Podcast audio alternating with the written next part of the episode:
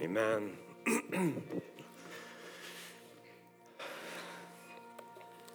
so, Christmas has been packed up.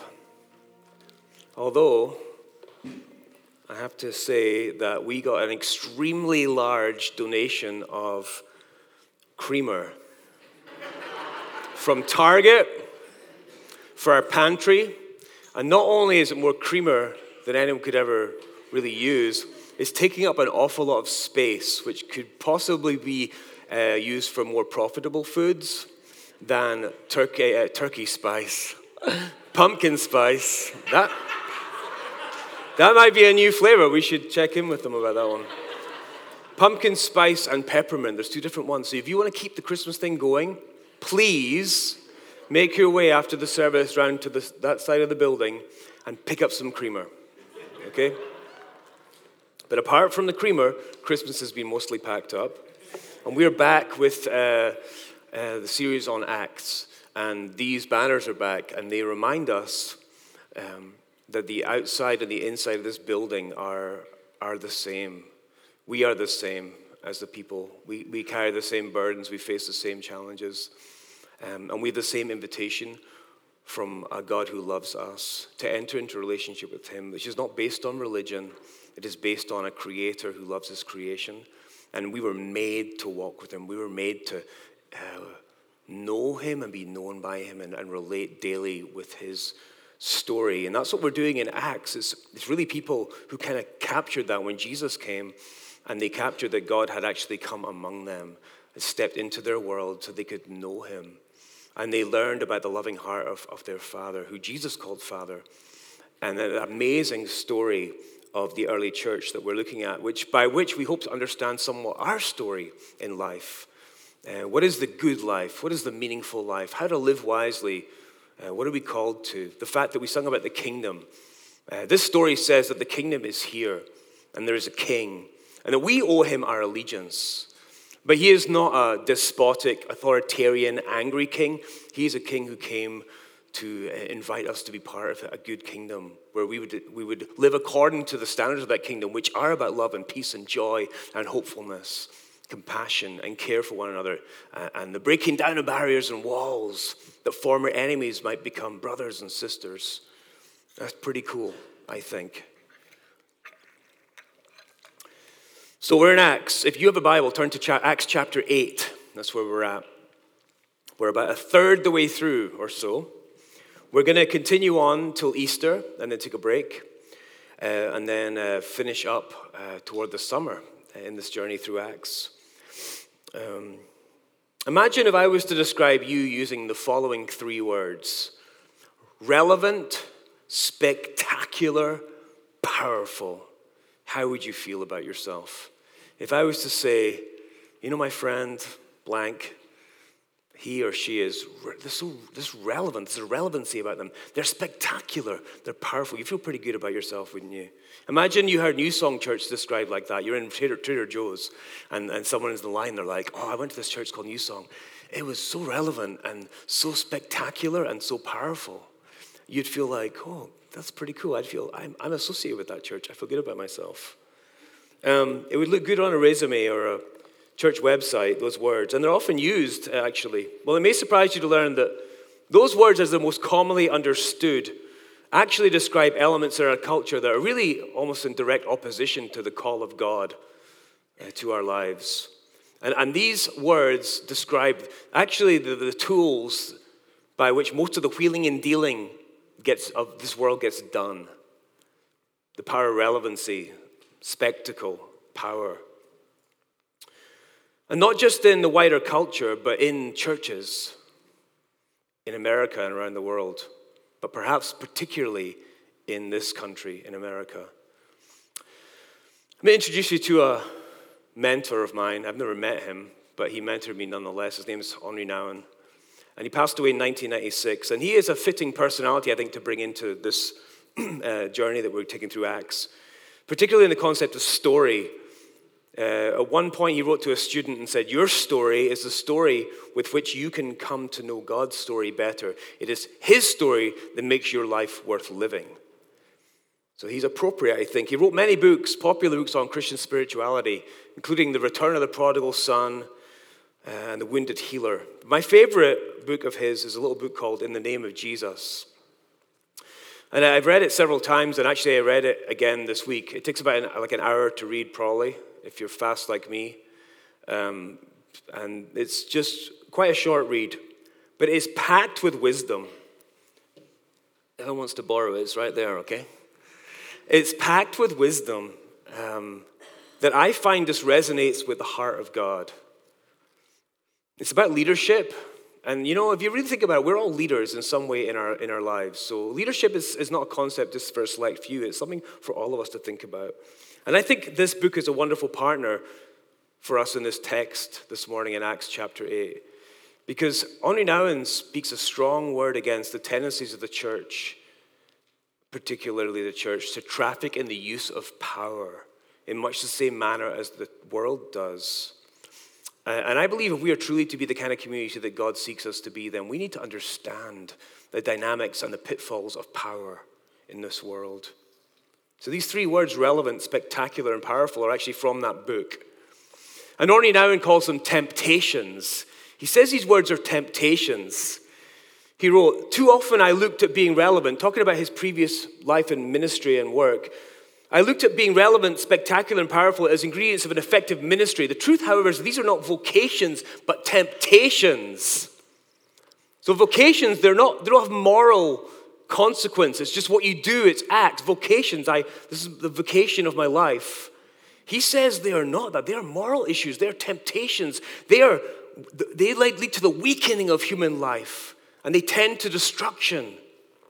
So at this point in the story in Acts, we see actually these things start to arise the possibility of these dynamics being by which they might continue the ministry that is started by the power of the Holy Spirit. And now we see that, that this arises in their midst. What are they going to do about it? You know, last time we were in Acts, we were on a cliffhanger. Remember that? We talked about your favorite cliffhangers in movies. Um, and it was a real cliffhanger. They, they just, everything just kind of went wrong.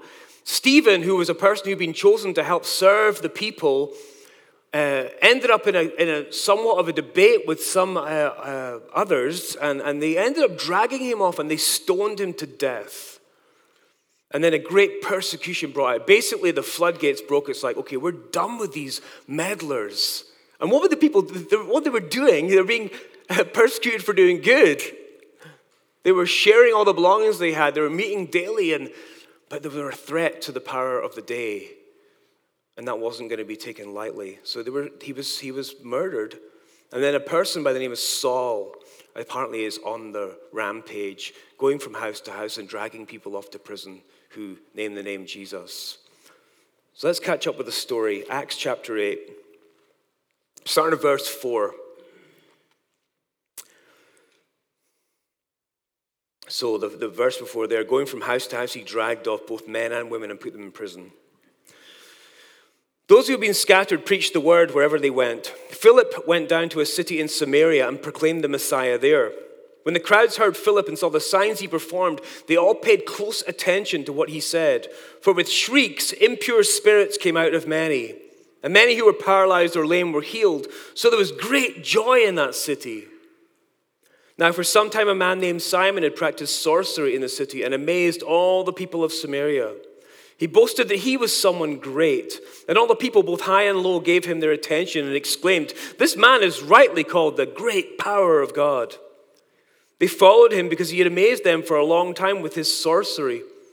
But when they believed Philip as he proclaimed the good news of the kingdom of God and the name of Jesus Christ, they were baptized, both men and women. Simon himself believed and was baptized, and he followed Philip everywhere, astonished by the great signs and miracles he saw. When the apostles in Jerusalem heard that Samaria had accepted the word of God, they sent Peter and John to Samaria. When they arrived, they prayed for the new believers there that they might receive the Holy Spirit, because the Holy Spirit had not yet come on any of them. They had simply been baptized in the name of the Lord Jesus. Then Peter and John placed their hands on them and they received the Holy Spirit. I just want to say at that point so it's kind of an interesting little moment where it sounds like there's kind of these two movements where they're baptized in Jesus and then they receive the Holy Spirit. Uh, most commentators say that what's happening here is just a validation of something new. Samaria was a place um, out with the Jewish uh, community. They, were wolves, uh, were enemies, pretty much, the Jews and the Samaritans. And then it moves to the Gentiles. So it seems that in Acts, each time the gospel spreads to a new community, a new group of people, there is kind of a, a, validation by the, by the apostles who were with Jesus and they come and something happens, like in, when the Holy Spirit first came, there was kind of this remarkable outpouring of power. And it kind of validates it to say, this is the real thing. Christ has truly shown up in this community. They are now your brothers and your sisters. So it's kind of more for them than it's any kind of statement on how these things happen. Because sometimes the order is reversed and things are different. I just want to mention that for those who are interested in such things. That's you, just you. He said, looking at no one in particular. Okay. So Philip probably goes to Samaria as much to escape persecution as he does to preach the gospel. This is kind of mission by escape, you know? He goes off. Um, terrible things have happened, but we've seen that God can use any circumstance, any situation to continue and accomplish his work. Nothing will, no obstacle will stand in the way. Nothing, not sickness, not death. When uh, Tyler was doing that song before, um, I was thinking of the text in Romans 8 where it says, what can, st- what can stand between the love of God and us? Nothing. Not powers, principalities, not sickness, not death. Nothing. That's the powerful thing. Who the Son sets free is free indeed. You know, if you're in the will of God, someone once told me, there's no wall, no army that can stop God's work in your life. You realize that? That's freedom. What He wants to do, nothing can stop it, except yourself, actually, with your own stubborn desire to do your own thing, right? Guilty. But He continues on. So it's happening here in Samaria. And this is amazing because the very place where Jesus said that His followers should go. He told them, He said, You will receive power when the Holy Spirit falls upon you. You'll be my witnesses in Jerusalem and Judea and all Samaria and to the ends of the earth. Whoa, what's okay? Sorry, I'm looking at the wrong. I'm looking at the slides. It's confused me for a second. Don't look at the stuff up there, Grant. So Luke, who writes Acts, is very particular in the stories that he tells. Other people went other places, but he tells this particular story because it is truly showing that what Jesus said his people would do, be witnesses in these places, is actually happening. They go into Samaria. And, and, what, and it's amazing. The gospel's going into the world. Not only that, but it's breaking down barriers. People who formerly were enemies are being brought into this relationship, this connection, this family as brothers and sisters called to love and accept and prefer one another. That is radical. Then, it's radical now that the gospel breaks down the differences that people continue to put between themselves. People are again being awakened to the truth, love, and freedom of Christ. God's Spirit is once again using people to do this. That's crazy. You think about that? If you know anything about your own frailty, weakness, and you say, God uses you to do this, that's pretty humbling, but it's also where the danger lies. It's dangerous. And it's made clear by the introduction now of a new character in Acts. His name is Simon. So it's called Simon Magus. Magus is not in there, but it means magician or sorcerer. It says, uh, verse 9 Now, for some time, a man named Simon had practiced sorcery in the city and amazed all the people of Samaria. He boasted that he was someone great, and all the people, both high and low, gave him their attention and exclaimed, This man is rightly called the great power of God. They followed him because he had amazed them for a long time with his sorcery. So, already here, Philip comes. There's already some man doing miraculous things, and he's got quite a name for himself. He's been doing this sort of single handed, like, show. And, and so Philip arrived, and it's amazing because Luke writes very makes it very parallel. It's almost like there's the same kind of a feel happening. This man is doing amazing, miraculous, wondrous things that people are amazed. The people then Philip comes along, does amazing, miraculous, wonderful things, and the people are amazed. It's kind of parallel. It seems like there's a lot of similarities. It says, verse 6, they all paid attention to what he, Philip, said. Verse 10, all the people gave him, Simon, their attention. Um, secondly, the, the people, they're just two men. They're somewhat indistinguishable from one another. They're both doing something powerful, remarkable, and, and receiving attention, but, and they're both just two guys doing this Philip and Simon, Simon and Philip. The three words that we pointed out seem really relevant here. Like, relevant actually is the first word. Relevant, spectacular, powerful. Uh, both men seem to kind of have these elements at work in what they're doing both seem relevant. The, the activities, word and deed of both men seem to uh, connect with the lives of the population. Spectacular. People are apparently wowed by what these men are doing. And thirdly, they both seem to possess powerful abilities of some kind. But here's the thing these men could not be more different than each other. What's the difference? Well, here is, is what today we're talking about the Spirit of God versus the Spirit of the world and what it means to be relevant, what it means to be spectacular or popular, what it means to be powerful. There is a relevance that is truly spectacular and truly powerful, but there's also one that is broken, it's co opted, it's ultimately passing away. Uh, one is something that we cannot control for our own benefit, and the other is absolutely about control, and it's absolutely about my own self interest. And unfortunately, I am hardwired for the latter. I'm hardwired, unfortunately, in my nature to seek the latter, to control, to protect. But there is a way to begin to live according to the former, this life giving way. So we're going to use these two men and their stories to highlight the two ways. So, first thing, relevant. Much. You older folks will understand that. That's kind of us hip people. We go, Relevant much? I want to show you someone who is relevant. So, Melody used to be cool, and she has a bumper sticker to prove it. Melody's actually preaching here February 10th. Super excited to have Melody preach. Um, but think about how do you measure your own personal relevancy? Are you relevant? Are you relevant? Do you feel relevant? In your culture, in your society? How do you measure it? How many followers on Instagram you got, huh? I'm approaching 400. but what percentage of your followers actually like your stuff? That's the problem. I can't figure it out. Can anyone help me with that? Yeah, I know, it's tough. keeps me awake at night. You know, one of my favorite like kind of techno dance tracks is by a band called LCD Soundsystem, and it's called I'm Losing My Edge. And it's about this guy, James Murphy, uh, who's getting older and he's realizing that it doesn't matter what he's done, what he's pioneered, what he's experienced, what he knows, he is getting older and there are younger people coming up behind him who, simply by the fact of their youth, make him irrelevant. And he just wrote this song about one day, it became a huge hit. He's talking all the way to, you know, through, and he says one point, I hear everybody that you know is more relevant than everybody that I know. And it's just that kind of like, ah, these people coming up from behind. And the whole video basically is him saying the lyrics with the music in the background. He's being slapped in the face by this hand the whole way through. It's remarkable. You should watch it. But who here feels the pressure to be relevant? At work, at school, at church?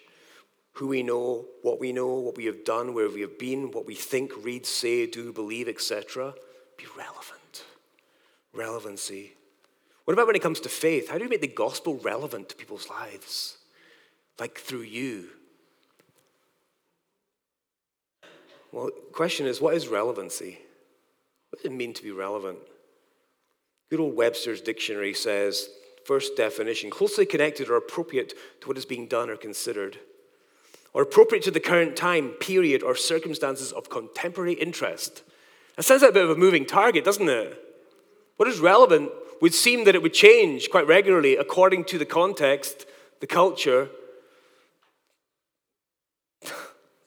That's stressful, isn't it? Must be relevant, must be relevant. So, what about the relevance of Simon? Let's look at Simon. It says they followed him because he had amazed them for a long time with his Instagram posts, which in some ways is sorcery. The way these kids use these filters, I actually watched this guy. I went to this rock and roll show the other night, uh, as I do with Rona, and uh, Michael Clifford and a bunch of other New Song people happened to be there too. I was shocked to see them. But there's this guy in front of me using an iPhone to take pictures, and the way his finger was moving with all the different filters and you know exposures on an iPhone, it was shocking to me. It is a form of sorcery, man. Well, Simon apparently had it down, and he had so many followers. His Instagram was just lit. It was blowing up. Is it lit? Is that the word? But then Philip comes along. And the text says that Simon himself believed and was baptized, and he followed Philip. You know, he thought, this is good. Like Simon signed up for Philip's fail proof social media growth program. But Philip was something these people had never seen before. They had never encountered, they didn't know what they were seeing. The relevance of Philip here's the thing about Philip he had no relevancy of his own to offer, and he didn't care to. Yet his words and actions spoke of the deepest of relevancies. In fact, relevancy is, is related to another word, which is relationship, and that's what was relevant about Philip, was relationship. Because what did he do? He came and he proclaimed the Messiah. He came and he proclaimed the good news of the kingdom of God. He proclaimed the name of Jesus Christ. And there is nothing more relevant than Jesus. There is nothing more relevant.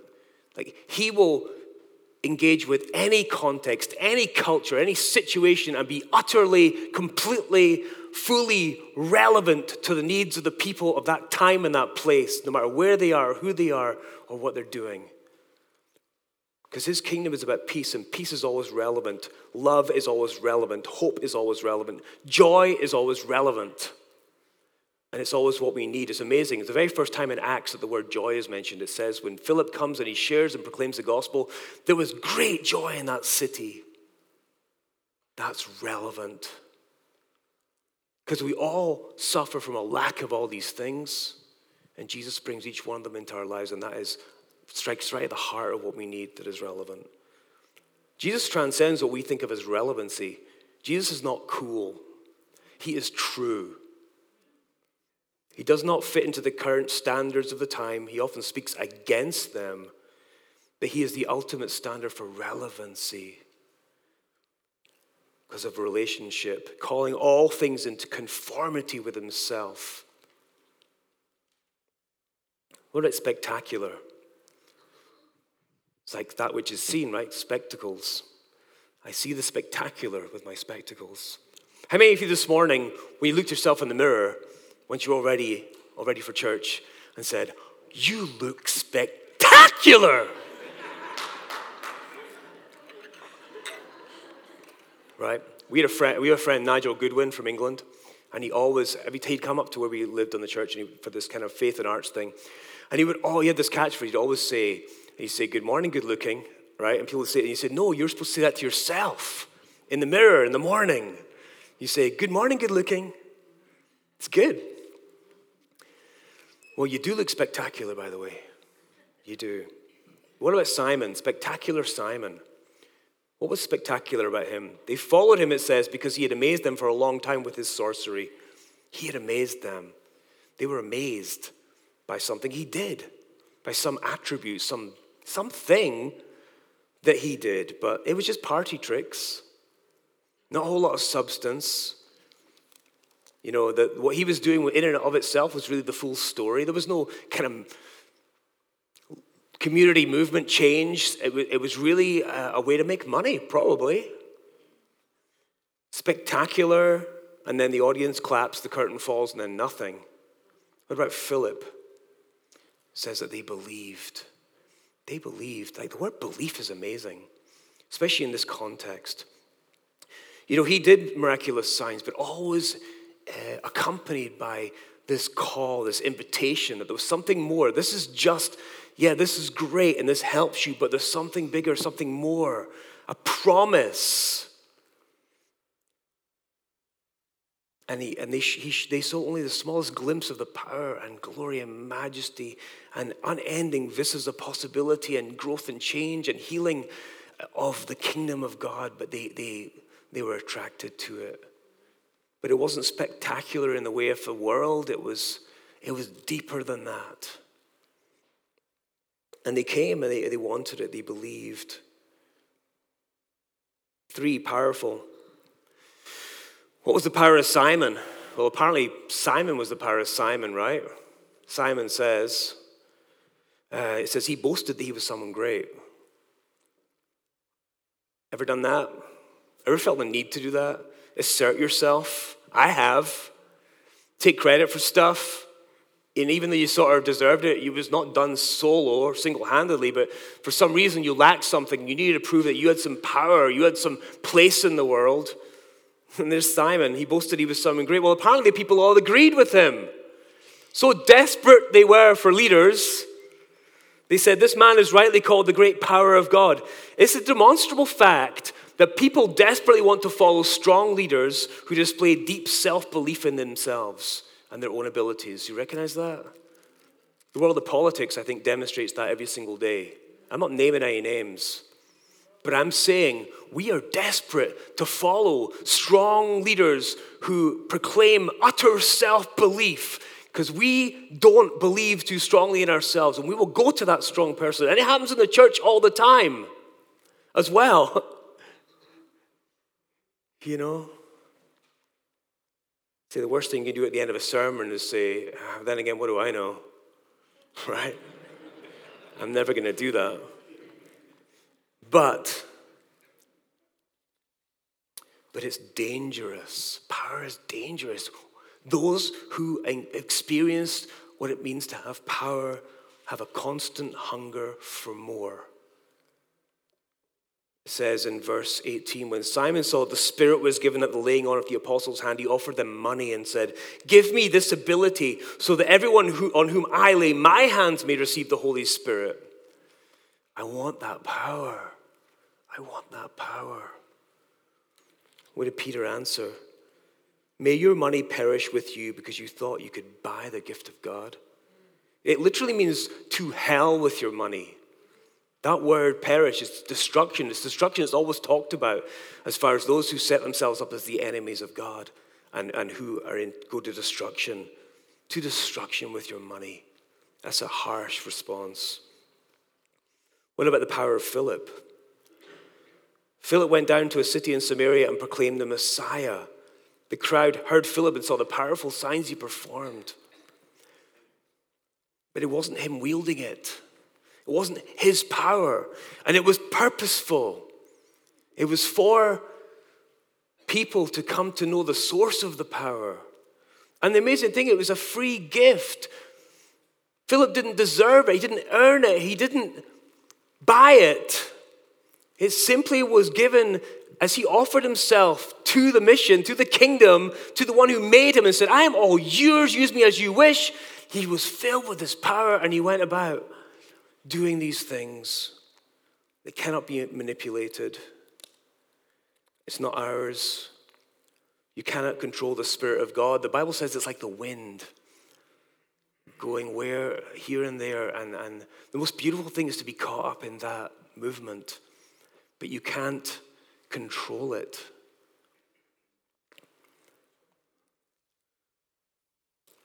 You know, uh, churches are not immune to this, man. We are. I heard, actually, I think it was an interview or something with Henri Nouwen, and he said that, that he'd actually heard a church described with these words, you know, spectacular, relevant, powerful, but so often it's the easier way of being these things that we revert to rather than what we're about to hear, which is a harder way. And it all comes down to the condition of your heart. Simon gets a really pretty bad rap, so much so that a word was invented after his name. It's called simony, right? Uh, John, who's doing slides today, thanks, John. Love you, man. He said, he read that thing, he said, it's like having a disease named after you. Simony basically means this a deliberate intention of buying or selling for a temporal price such things that are spiritual. That's just like a mixing of these worlds. Simon was saying, I'll give you money. Trading in the power of the world for something that was just not controllable, was not, was not able to be bought or sold, and was for everyone. Peter says his heart is wrong. It comes down to a condition of the heart. Your heart is not right before God to have such a heart in your uh, such a thought in your heart. So, you know, it's interesting. The early church was coming out of a time of great difficulty.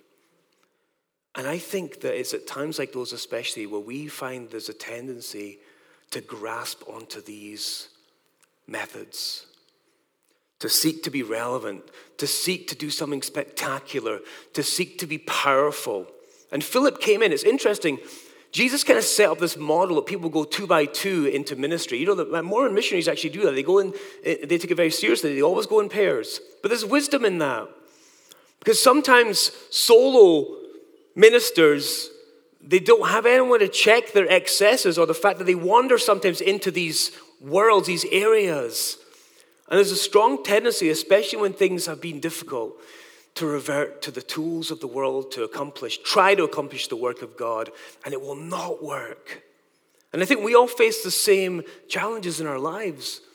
When difficulty or challenge comes, uh, our little fragile egos seek to gain relevance, to do something spectacular, to, to find power. It's generally all about the need for control. But unfortunately, the primary way in which we find ourselves caught up in the beautiful work of God in our lives is by willing to give up control, to surrender it all and trust. Success can be dangerous too. I spent a large part of my life running from success and failure and doing this mediocre middle ground because I was scared to succeed because it would require more responsibility, and I was scared to try anything in case I failed.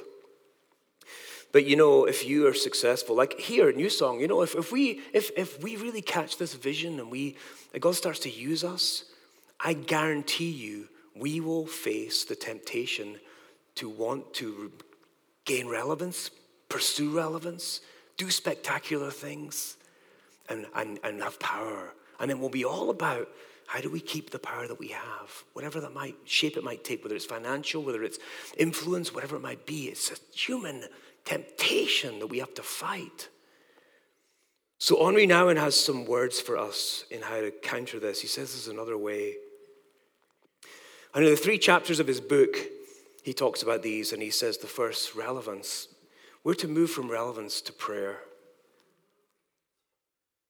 Take our eyes off of ourselves. Recognize that relevance is a moving target and, and, and get close to God. Find the source that is always relevant and let that be the source of your life. That you're relevant to God. You're always relevant to God. He loves you, and relationship is what He is desiring for us. You know, relevancy is one of those things that you that you'll never find if you seek it. It's like C.S. Lewis talked about joy. If you are all about trying to find joy, you will miss it every time. But joy is the byproduct of living as you should live. You will encounter joy along the way as you enter into service and care and compassion and generosity and the things that we were made to live in our lives. And you will encounter joy. Relevance is the same thing you enter into a relationship with God through prayer, and you will find relevancy is, is bestowed into you from the one who is always relevant. You don't need to be cool. From spectacle, from popularity to ministry, we don't want to be popular. We want to serve people. I don't care about being popular. I've, I've stood on a stage and played electric guitar to a bunch of people singing along, and I've done autographs afterwards, and it's fun. But it's pretty shallow after that. Popularity is here today, gone tomorrow. Look at Jesus. yeah, he's here. Oh, crucify him. Right? But he continued on ministry. That's the priority, that's the focus. What about power? Everyone wants to be a leader. Everyone wants to be right. Everyone wants to say what's right and do. From leading to being led. Do you know Jesus was led? All the days of his life, he was led by his Father. I mean, I mean, I want to set that up here, man. We have like staff here and things, and they lead me as I lead them, because I don't know the things they know. And maybe they don't know some of the things I know. We are all, we're leaders and we're followers. We're led by God and one another. And that tendency to want to be the leader I think is dangerous. Um, I was thinking about this little phrase. Uh, this is hard work. This is long term. I think sometimes we're desperately seeking a shortcut to future me. We see what we want to be, and we're desperately finding a, trying to find a shortcut. And it often involves these things relevancy, power, spectacular, popularity, whatever. Now it really gives us like a downward mobility, you know? This is like out of the limelight. And that's what he did with his life. You know, he was he taught at Princeton and Yale and Harvard, uh, I think, and uh, Notre Dame, Notre Dame. And um, he was super successful. And he actually said one, one point that everyone was telling him how great he was, but there was, a, there was this like deadness in his soul. And he thought, there's something wrong with me. And this is where this book came from. So he actually had an invitation to go and work in this place um, called Arch in uh, Canada, uh, which was basically a, a residential home for developmentally disabled men. And so he left all academia, all of the stardom and the book writing and stuff, and he moved and served these men. And they didn't care about how relevant he was. None of them could read or had read any of his books. Uh, you know, they'd be like at the dinner table and he, he was past someone some meat and said, Oh, uh, I want this. You know, it's just like, they tr- tr- he's just like an equal, right? And he, it changed his life. He stepped out of relevancy and spectacular and powerful into just serving these people. And that's where this book comes from downward mobility. You know, I know the struggle. Don't you think that in preparing to do what I do here on this little platform every Sunday, I don't go through the struggle of wanting to be relevant and spectacular and powerful? I don't. No, I do. so in my office last night, I was working on this message, and I told Rona and others to pray for me because as I described it, this particular message was proving to be what I called a breech birth. It was difficult. And I think I realized suddenly that the impulse in me to be these things, the very things I was going to talk about, was preventing me from being open to what God was wanting to do. And I felt dead when I wanted you to think well of me, to see me as relevant, to see me as spectacular or powerful. And oh, and you saw we're building it. You know, it's like, and I just said, God, I got on my knees, literally in my office, and I repented. I confessed my desire to be thought well of, to be thought of relevant or spectacular or powerful. And I asked that God would set me aside, that His light would shine. I said, captivate the people that you love May they be so thoroughly captivated with your relevance and your power that they would look right past me. You know, when I first started working at a church, you know, you get this title, right? You're whatever, pastor of blah, blah, blah, or you become an elder.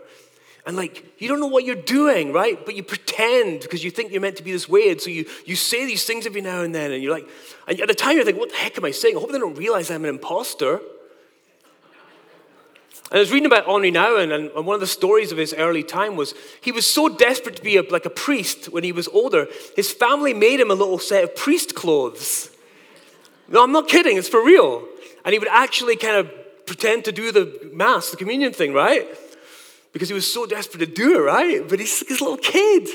He doesn't know anything that these people know. I think that's so often what happens to us.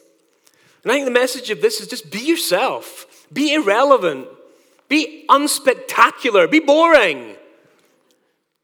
Uh, be lacking in power. Because the wonderful thing about the good news of Jesus is that if you invite him into your life, all of those things come from him in their proper way, in a way that is will be compelling to the world, and you won't see it. The less aware you are of it, the probably more likely it's actually happening. You don't think much of yourself. It's humbling and it's difficult, but it's our calling. So we're moving to a time of communion. And this, once again, I mean, this fits. What we do in communion always fits what we're talking about because it is this pinnacle moment in the journey that Jesus took with his friends. And, um, and what the gospel is about, what the story of the early church is about. And, and Jesus says, Come to the table. We take this little piece of bread, this little cup. Uh, and a new song, you know, we, we, we believe that everyone should be able to belong here. And then we let Christ work out what it means to believe and to behave. And we have resources and teaching and things about that, but, but we want people to belong. But this is something that is really a, a, an act of, for those who say, Yeah, I want to be with you at the table, Jesus. I want to follow you. I want to know you. I want you to fill my life. And through me, start to work in the world. I, reg- reg- I regret, I repent of the brokenness of my life and my willful desire to do it my way. And I see what it's led to, and I want to change that. I want you to take my life. We believe this is for those people, and there's nothing wrong with just not taking it and, and resting in your thoughts about what is this all about? Is this something that I'm being called into? Um, all who desire to take up the new life found in Jesus in surrender and refusal, refusal to put themselves first anymore, who seek to grow in heart, mind, and soul to love God and their neighbor, to walk the road of sacrificial love that Jesus has walked ahead of us, and who accompanies us on that walk every step of the way until we meet at the time of the full restoration of all things. Let's pray. We come declaring the irrelevancy of our hectic lives, chasing after things that don't really matter all that much after all.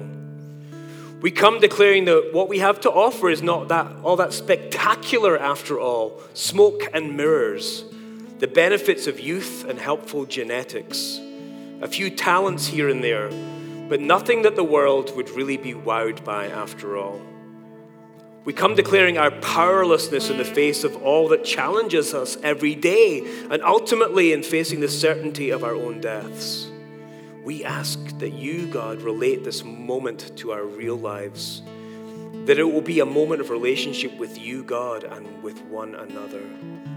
We ask that we would encounter a taste of your spectacular love for us, that nothing we have done or will do can ever diminish or deny. We ask that you empower us to take the gifts that you give to each one of us and distribute them to others each day.